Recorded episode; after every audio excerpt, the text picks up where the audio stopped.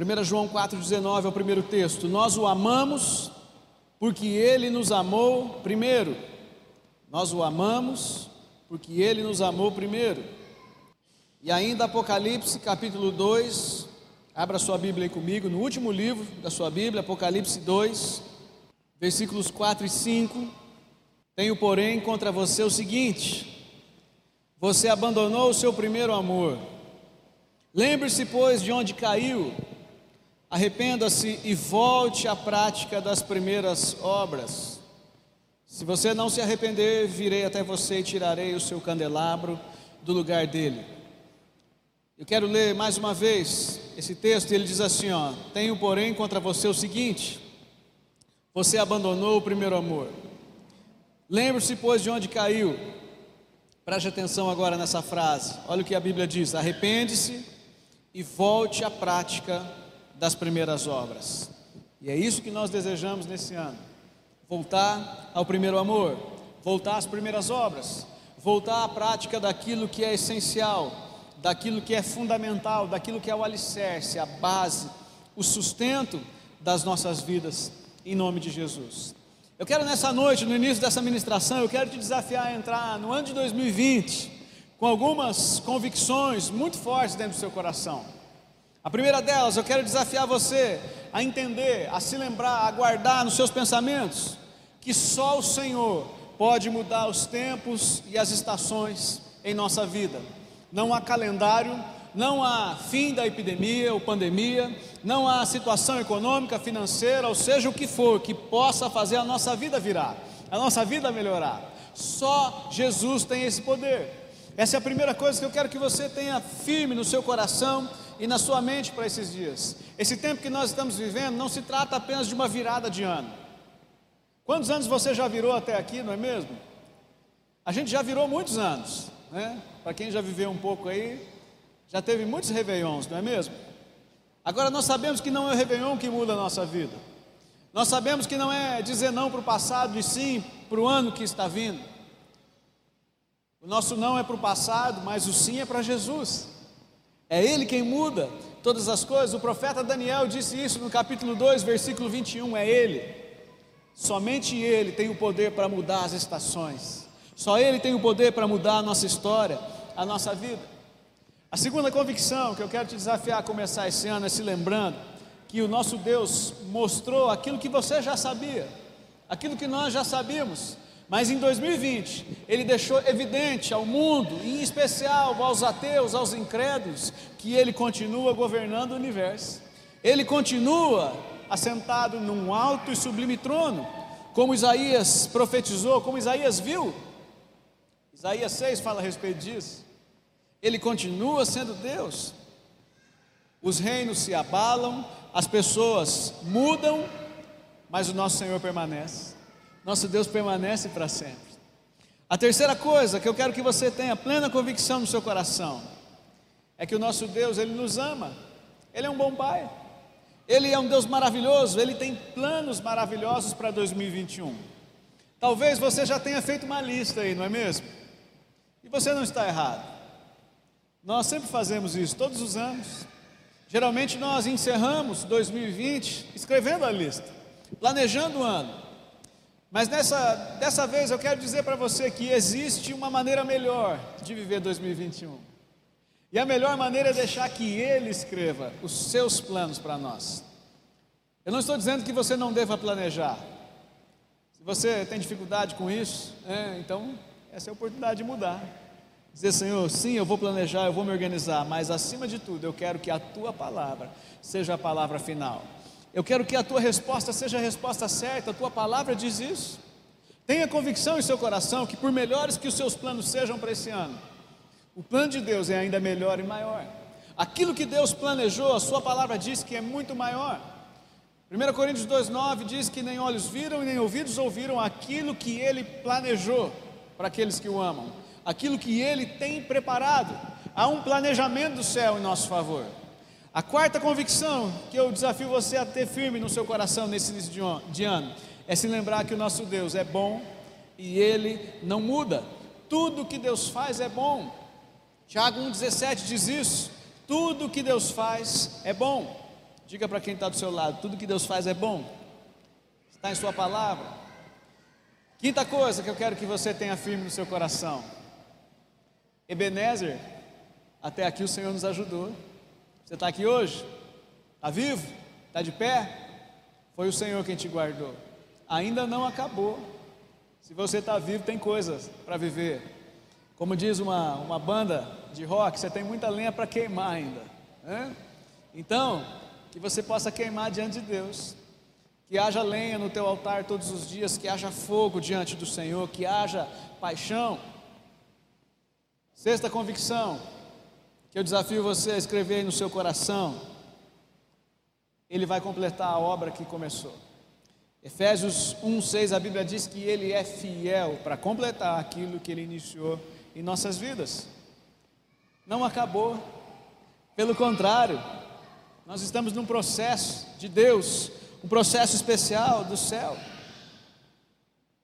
Sétima convicção: o Senhor nunca vai nos deixar. Ele prometeu que estaria conosco até a consumação dos séculos. Mateus 28, 20. Lembra o que Jesus diz? As últimas palavras de Jesus para os seus discípulos foram essas: Eu estarei com vocês até o último dia. Eu vou estar com cada um de vocês até o último instante, até a consumação de tudo, até o fim. Eu vou estar com vocês. Nós temos a promessa da companhia do Emanuel, Deus conosco. Esse é o seu nome. Esse é o seu nome, essa é a sua promessa. Eu quero desafiá-lo a entrar em 2021 declarando essas verdades e crendo em cada uma delas. Amém? Essas convicções podem te ajudar a viver um ano melhor? Eu espero que sim. Nós, no mês passado, mês de dezembro, nós fizemos algumas retrospectivas, não é mesmo? No primeiro domingo, nós fizemos uma retrospectiva do que aconteceu no mundo. No segundo domingo, a Marcela falou sobre aquilo que nós vivemos como igreja. No terceiro domingo, eu não me lembro que a gente lembrou-se, mas a gente se lembrou de algumas coisas que eu não me lembro agora, né? E no último domingo, nós mostramos a vocês aqui uma retrospectiva em fotos daquilo que a igreja viveu durante todo o ano, como foi 2020 para nós. Mas e para você, como foi? Como foi o seu ano? Antes da gente falar de 2021, eu quero te desafiar a se lembrar de 2020, em especial de coisas que de repente não terminaram bem, de coisas que você precisa ainda resolver, pendências, aquilo que ficou lá para trás, mas se não for resolvido, vai te acompanhar da pior maneira possível. De repente são as suas lutas, os seus problemas, as suas dívidas, ah, os seus vícios, os seus pecados, aquilo que te incomoda, aquilo que te põe para baixo, aquilo que te impede de viver melhor. Para a gente começar bem, é importante que a gente termine bem que a gente resolva bem o nosso passado.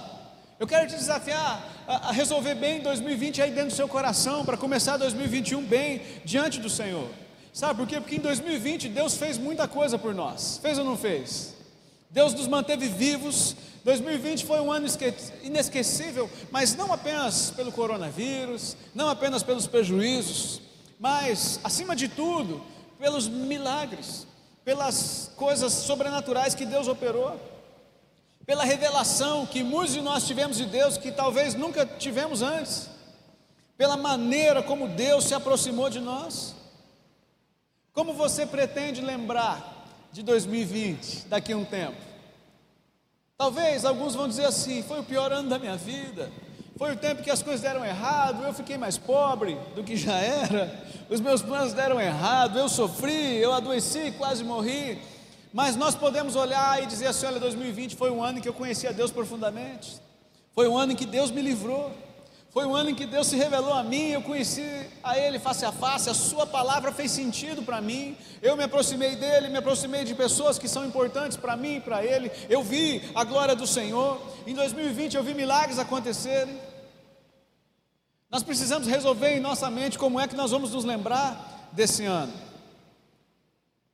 Se você, por exemplo, tivesse que definir 2020 em uma única palavra, como que você definiria 2020? Eu vou dar alguns exemplos para você. Talvez foi um ano de prova, ou livramento, Para outros, 2020 foi um ano de simplificação, ou de aprender a viver de um jeito simples. Para muitos, foi um ano de sofrimento. Para outros, 2020 foi um ano de limites. Né? Que limite, pastor? De testar o limite. Ou de explodir com os nossos limites. Talvez foi um ano do cuidado de Deus sobre você. Ou um ano de revisão. Um ano de olhar para as nossas bases e perceber o que, que precisava de reforma. De repente, algumas ondas bateram aí nas nossas estruturas, nas nossas bases, e, e a tempestade veio para chacoalhar, para mostrar o que era de areia e o que era edificado sobre a rocha. Talvez foi o ano da família. Para alguns, 2020 foi o ano em que redescobrir a família foi a melhor coisa. Redescobrir aquilo que Deus deu como herança e aqueles que são mais desligados talvez resumam 2020 como um ano diferente, e ponto final. Né? Mas a verdade é que cada um de nós vai ter uma palavra, uma maneira de olhar para o passado e, e defini-lo. No início de 2020, Deus havia nos dado uma palavra de que 2020 seria o ano do transbordar. Nós vimos isso no livro de Isaías, capítulo 54.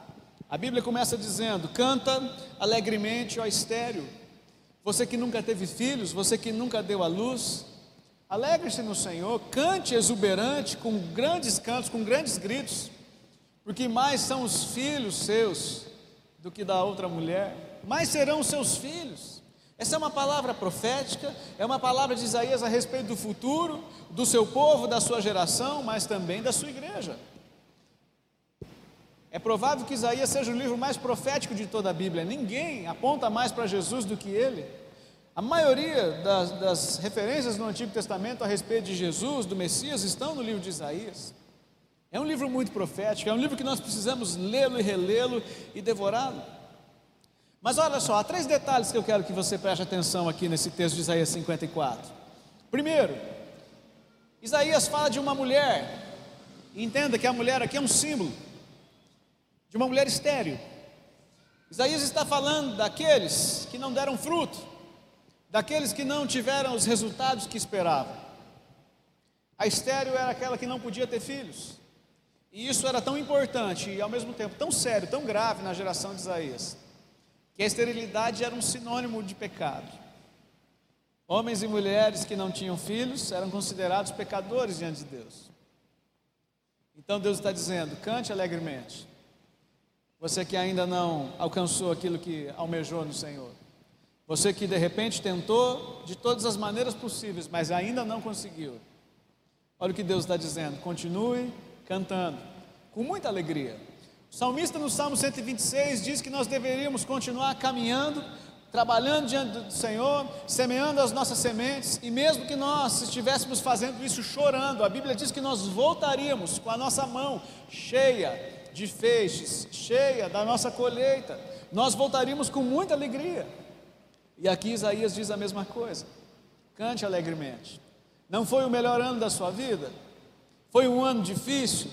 Foi um ano onde você de repente perdeu pessoas, perdeu coisas, perdeu ah, expectativas, esperança, perdeu, sei lá, coisas que eram importantes para você.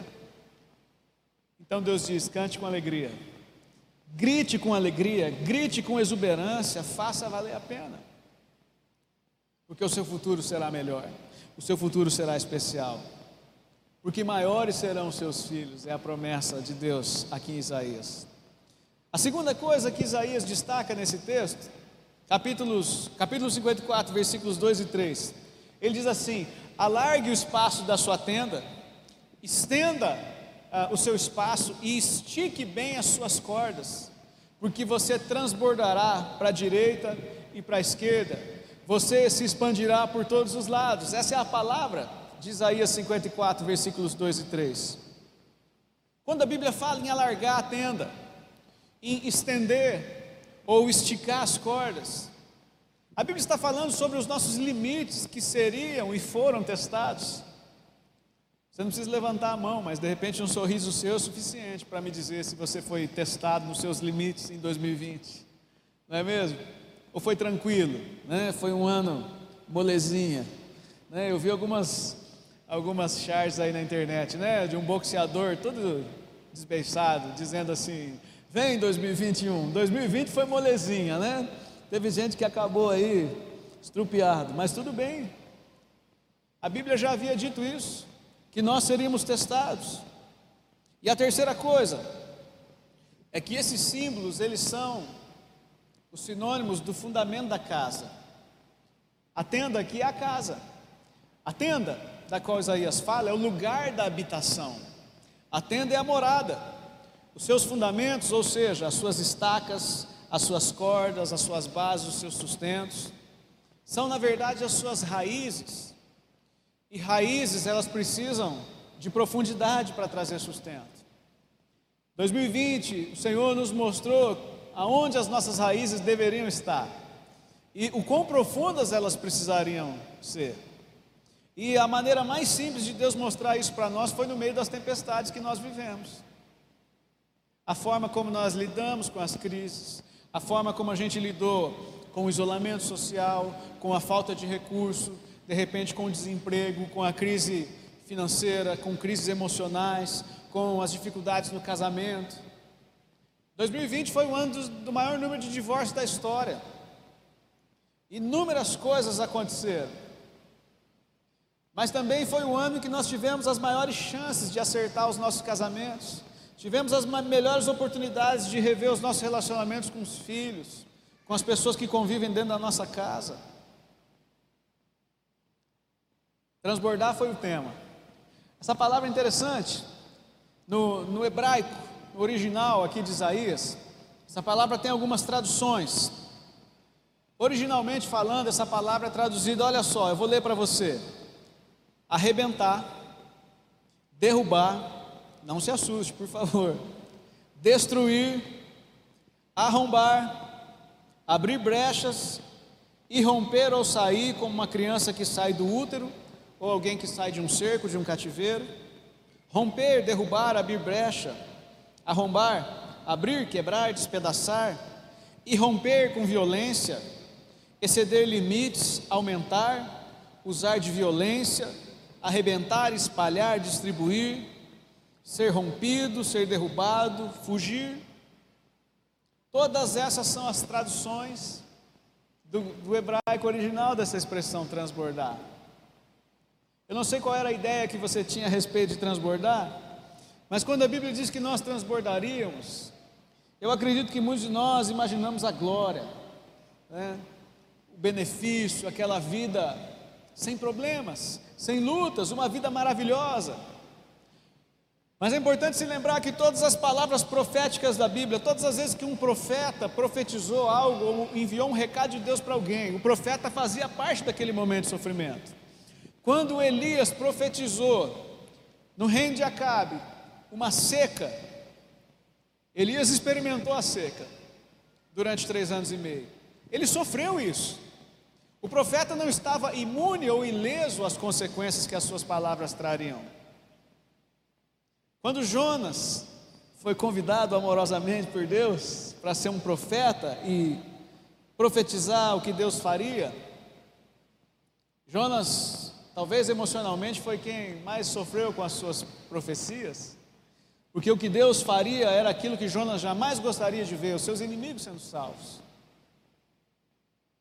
Quando Deus diz que fará algo, seus profetas, a sua igreja, o seu povo também participa de tudo, da alegria e da tristeza, da bênção, mas também do sofrimento e da dor. A pandemia nos alcançou. As lutas que o mundo passou também alcançaram a igreja, alcançaram o povo de Deus, também estiveram diante de nós. Nós também vimos coisas semelhantes a essas acontecerem. Mas, acima de tudo, em 2020, Deus ele liberou alguns espaços dentro de nós que precisavam ser liberados. Deus rompeu alguns rótulos e de repente algumas mentiras, Ele quebrou dentro de nós coisas que precisavam ser quebradas. Deus despedaçou coisas que nos prendiam numa vida ah, automática, ou quem sabe religiosa ou mecânica. Nós fomos testados e muito por Deus. Fomos testados nos nossos limites, mas nós também fomos desbloqueados. Nós aprendemos a orar como nunca, aprendemos a interceder, aprendemos a clamar, aprendemos a buscar milagres, aprendemos a viver e andar no sobrenatural, nós aprendemos a a viver não tanto pela lógica, mas sim por fé, nós fomos chamados, no ano de transbordar, a redescobrir o caminho das primeiras obras. 2020 foi um ano de preparação para aquilo que o Senhor está nos chamando a viver daqui em diante. 2020 foi um ano de reset, como se Deus lá no céu tivesse apertado o botão, ou para quem é mais cinematográfico, como se Deus tivesse instalado os dedos, né? Ah, foi um ano disso, né, soldado? Alguma coisa assim, né? É, foi um ano de recomeçar. Foi um ano de colocar a nossa vida no prumo. 2020 foi um ano de alinhamento. Foi um ano de revisão em nossas vidas, um ano de reposicionar o nosso coração. Foi um ano de simplificação, porque nós aprendemos a viver sem muitas coisas. Fala sério. Quer ver? Quem aqui aprendeu pelo menos uma receita para sobreviver em 2020? Né? Ah, tem um mercadinho perto de casa que a primeira vez que eu fui lá na pandemia, a dona disse assim: Meu Deus, acabou a farinha. Nunca vendi tanta farinha na vida. Eu falei: É, as academias agradecem no ano que vem. Né? Mas é verdade. Quem nunca fritou um ovo aprendeu a fazer dois, né? porque a casa inteira queria. A gente aprendeu a sobreviver ou a viver melhor. A gente redescobriu a vida, redescobriu as coisas simples. A gente percebeu o que realmente importa. A gente percebeu que haviam coisas que não importavam tanto assim. E nós fomos chamados de volta à essência, à presença do Senhor. Em 2020, foi o ano aqui no Brasil em que três estádios no início do ano foram cheios de adoradores, cheios de jovens, de homens e mulheres adorando a Deus. E algum tempo depois, todas as igrejas no mundo estavam fechadas, vazias.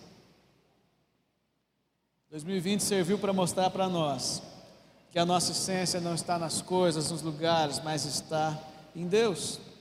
Foi o ano para aprender a recomeçar, a reconstruir, o ano aprender uma nova estação. Que grande oportunidade Deus nos deu, não é mesmo? Que aula foi essa de Deus para nós? E a verdade é que nós precisamos aprender não apenas as lições que ele nos ensinou, mas nós precisamos agora pensar algumas dessas verdades, alguns princípios que Deus compartilhou, para a gente começar bem em 2021. Ainda é o terceiro dia de 365 dias que vivemos. Em 2020, nós tivemos 366 dias muito especiais. Nesse ano você vai viver um dia menos.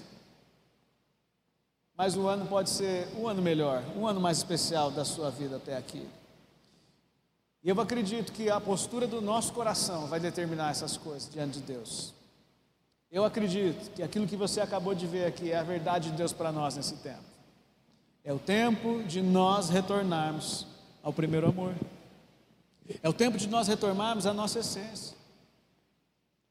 E o primeiro amor não é o nosso amor por Deus, mas é o amor dele por nós. O primeiro amor é o amor dele. A primeira coisa que nós precisamos de fato resgatar é a nossa convicção de como e do quanto nós somos amados por Deus. Eu acredito que para o propósito de Deus se cumprir em nossas vidas nesse ano, nós precisamos ter uma revelação correta do amor de Deus por nós.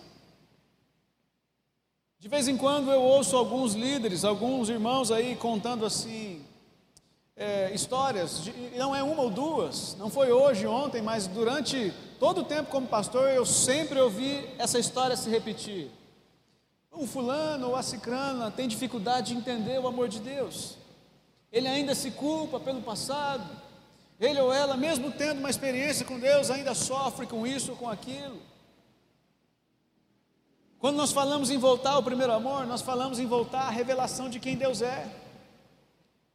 De quem eu e você somos, é fácil saber, basta olhar e perceber, a gente tem muitos limites.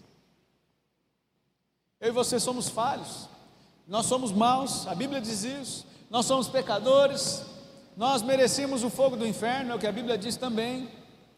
Mas quando falamos em voltar ao primeiro amor, nós precisamos olhar para quem Ele é e para quem Ele deseja que eu e você nos tornemos, a sua imagem e semelhança, e nós só seremos melhores quando nós nos colocarmos diante dele para que essa transformação aconteça.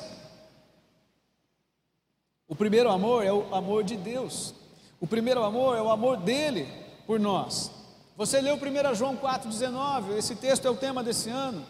Nós amamos a Deus porque Ele nos amou primeiro. Ele teve a iniciativa. Ah, eu entreguei minha vida para Jesus.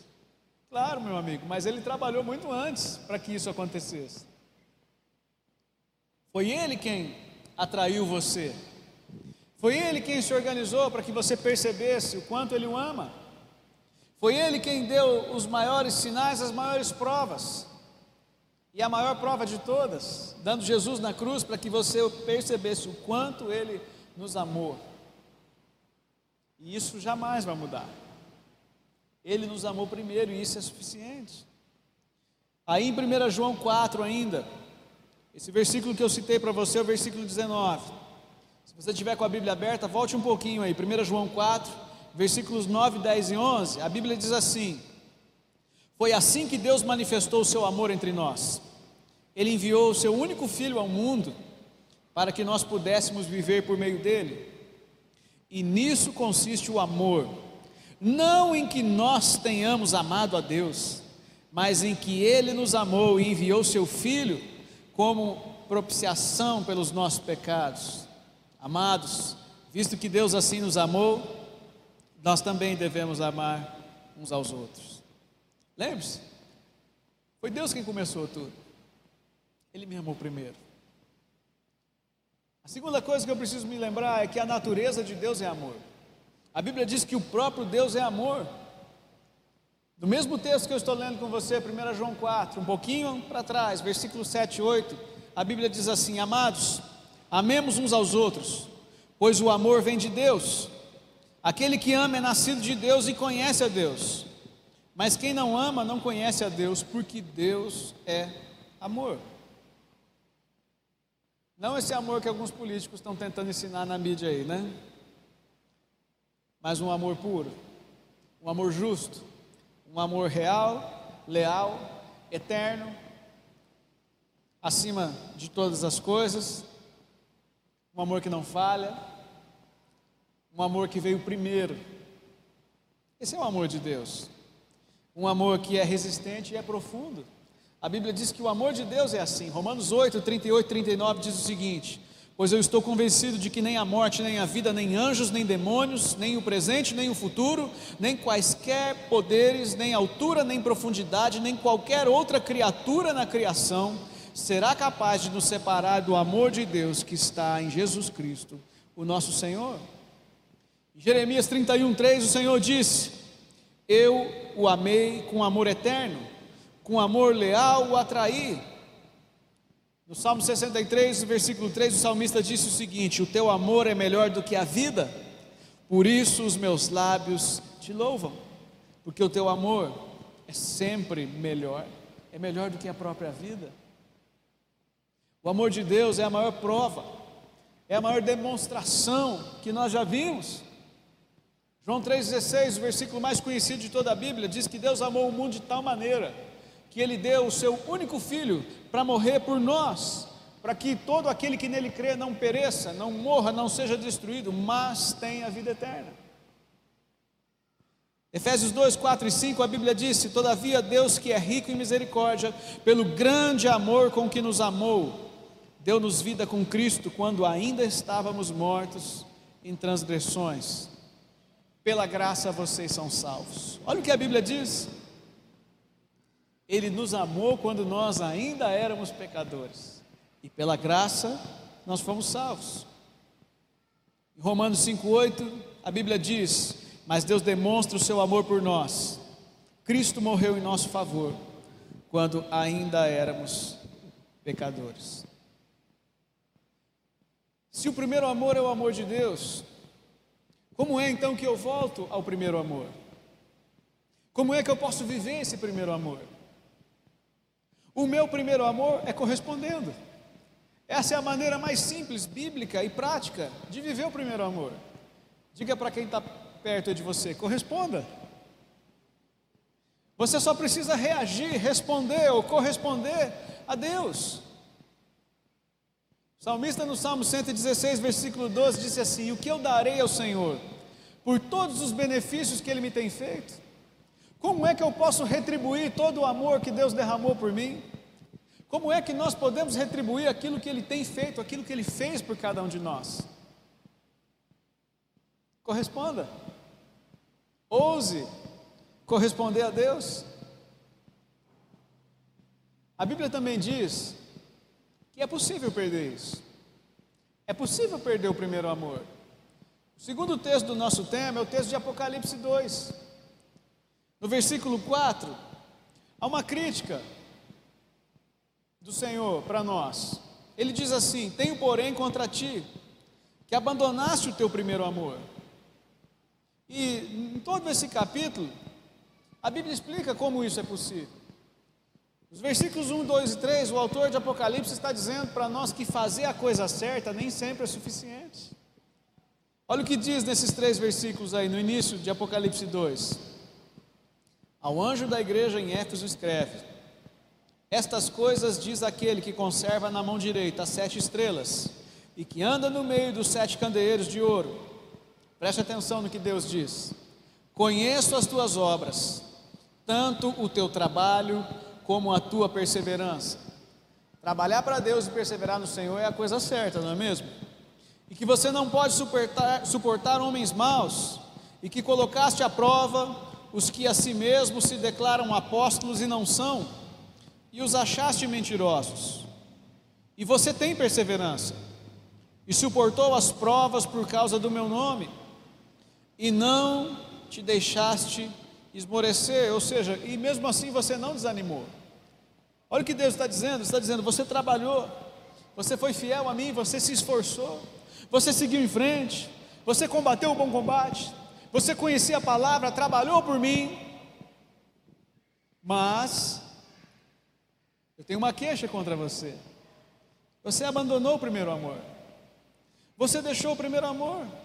Você fez o que era certo. Mas fazer o que é certo não é o suficiente. As primeiras obras são o sinal do primeiro amor. Versículo 5 diz assim: Lembra-te, pois, de onde caíste, arrepende-te e volta à prática das primeiras obras. Se não venho a ti e moverei do seu lugar o teu candeeiro, caso não te arrependas. Nós temos falado e ouvido falar como nunca, a respeito da volta de Cristo. Obviamente, porque Jesus nunca esteve tão perto como agora. A verdade é essa: nenhuma geração esteve tão próxima, por mais lógico que isso seja, ainda negligenciado por alguns. Mas a verdade é que Cristo está para voltar, muito antes do que a gente possa calcular, imaginar ou prever. Há milhares de sinais que já se cumpriram e tantos outros escancarados, basta ler a Bíblia e acreditar no que ela diz. Mateus 24 é provavelmente um dos principais capítulos da Bíblia que fala a respeito da vinda de Cristo. E um dos sinais que Jesus disse que aconteceriam quando ele estivesse para voltar. Versículo 12 de Mateus 24 diz que no final dos tempos, o amor de muitos se esfriaria. Você pode acreditar que o que eu vou dizer seja política, seja opinião da esquerda, da direita ou de que você quiser, de qualquer idiotice qualquer que a gente ouve por aí. Mas olhar essa semana a cena na TV, e eu diria que nem é da legalização do aborto na Argentina, mas a comemoração, a festa, ah, me perdoem, essa é a minha opinião, a baderna, uh, o absurdo que aquelas mulheres fizeram. Para mim, essa talvez seja a maior cena, uh, a, a melhor pintura, a melhor imagem desse versículo hoje. O amor de muitos se esfriando.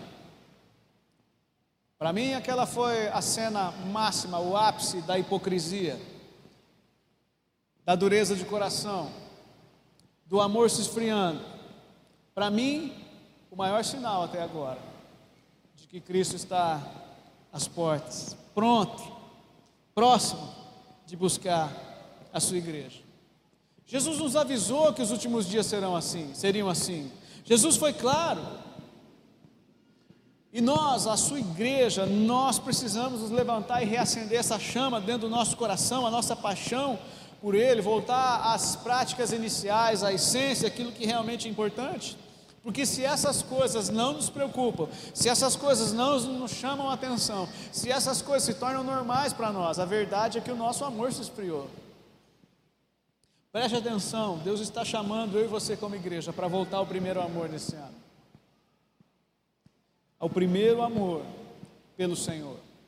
Nós estamos sendo chamados para corresponder a Ele. Se Ele nos amou tanto assim, o mínimo que nós podemos fazer, mesmo que a gente não seja capaz, mas nós podemos, pelo menos tentar, amá-lo muito mais, a desejá-lo mais, a buscá-lo mais. Romanos 11, 16, a Bíblia diz que se a primeira parte, se as primícias forem santas, se as raízes forem santificadas, todo o restante da massa também será santo. Nesse primeiro mês nós vamos dedicar o nosso ano ao Senhor, em especial nessa noite. Eu quero te convidar, nesse primeiro culto, a santificar o todo, o seu ano todo diante do Senhor, a dizer para Ele: Senhor, eu quero ter um recomeço poderoso. A gente não está começando nada, a gente está apenas recomeçando. A vida segue em frente. A maioria, se não praticamente todos os nossos problemas ainda não se resolveram. Nós temos grandes lutas para enfrentar, para batalhar e para vencer nesse ano. Mas é importante que eu e você faça isso da maneira certa, com o Senhor do nosso lado, com a visão correta, com a visão ajustada. E os nossos olhos precisam estar no Senhor. Segunda Crônicas, nós vemos um homem de Deus batalhando. E Deus está dizendo a ele: Vocês serão vencedores, se os seus olhos estiverem postos em mim. Então o profeta precisa dizer: Senhor, os meus olhos estarão postos em ti. Eu quero convidar você hoje a colocar os seus olhos no Senhor.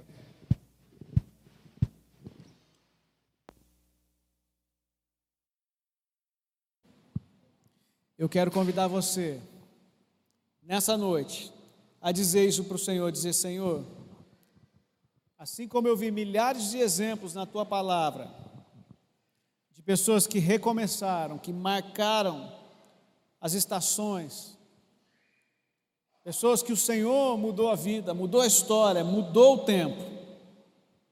Eu quero, a partir dessa noite, recomeçar de uma maneira especial.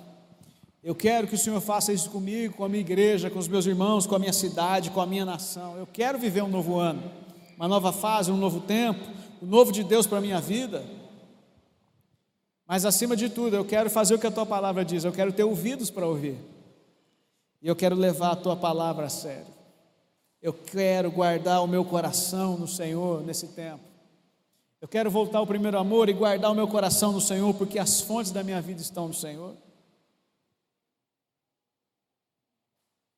Se os seus olhos estão passeando por toda a terra, contemplando os maus e os bons, o Senhor também está olhando e vendo aqueles cujo coração é totalmente do Senhor. E eu oro para que nesse ano o Senhor nos enxergue dessa maneira, como homens e mulheres que estão voltando ao primeiro amor, estão voltando à essência de tudo, estão voltando a Deus. Feche os seus olhos em nome de Jesus. Eu quero te convidar a colocar a sua vida diante dele e dizer: Senhor, eu preciso voltar. Eu quero recomeçar no Senhor, contigo, em tua presença. Talvez nós ainda não entendamos ou compreendamos bem como serão as coisas daqui em diante, mas nós te pedimos, Pai, para que a nossa essência, os nossos valores do Senhor, sejam não apenas preservados, mas sejam evidenciados, sejam fortalecidos, se necessário for, sejam resgatados nesse ano. Em nome de Jesus, Pai, o Senhor nos amou primeiro. O Senhor é o próprio amor, o Senhor é a essência de tudo. Durante toda a história da humanidade, o Senhor provou, manifestou milhares de sinais do grande amor com que o Senhor nos amou, do teu grande amor para conosco. Nessa noite na tua casa, Senhor, nós te pedimos para que esses sinais comecem a se cumprir na vida do teu povo, da tua igreja. Que cada um dos teus filhos e filhas possam nesses dias, Pai, durante as suas semanas, durante os seus dias, possam desfrutar, Senhor, daquilo que a tua palavra nos garantiu, das verdades que o Senhor liberou sobre nós.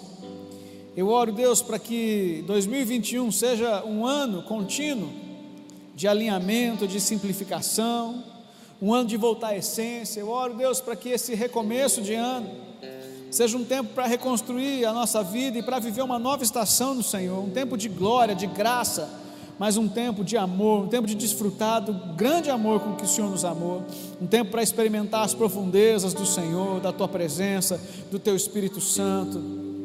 Nós oramos, Deus, para que esse seja um ano maravilhoso. Eu oro para que os teus filhos e filhas, a tua igreja, experimentem ainda mais do Senhor nesses dias, Pai em nome de Jesus. Abençoe, Senhor, a semana que teremos, o recomeço de 2021, aqueles que voltam agora para os seus trabalhos, para as suas profissões, aqueles que se organizam ainda para alguns projetos que ainda virão. Eu oro para que nesses dias o Senhor se revele como o centro de tudo, a razão, o fundamento, a essência, eu oro, Deus, para que assim como o Senhor disse por meio do seu profeta, o Senhor possa nos atrair com cordas de amor nesses dias. Nós abençoamos a tua igreja nessa noite, em nome de Jesus. Amém.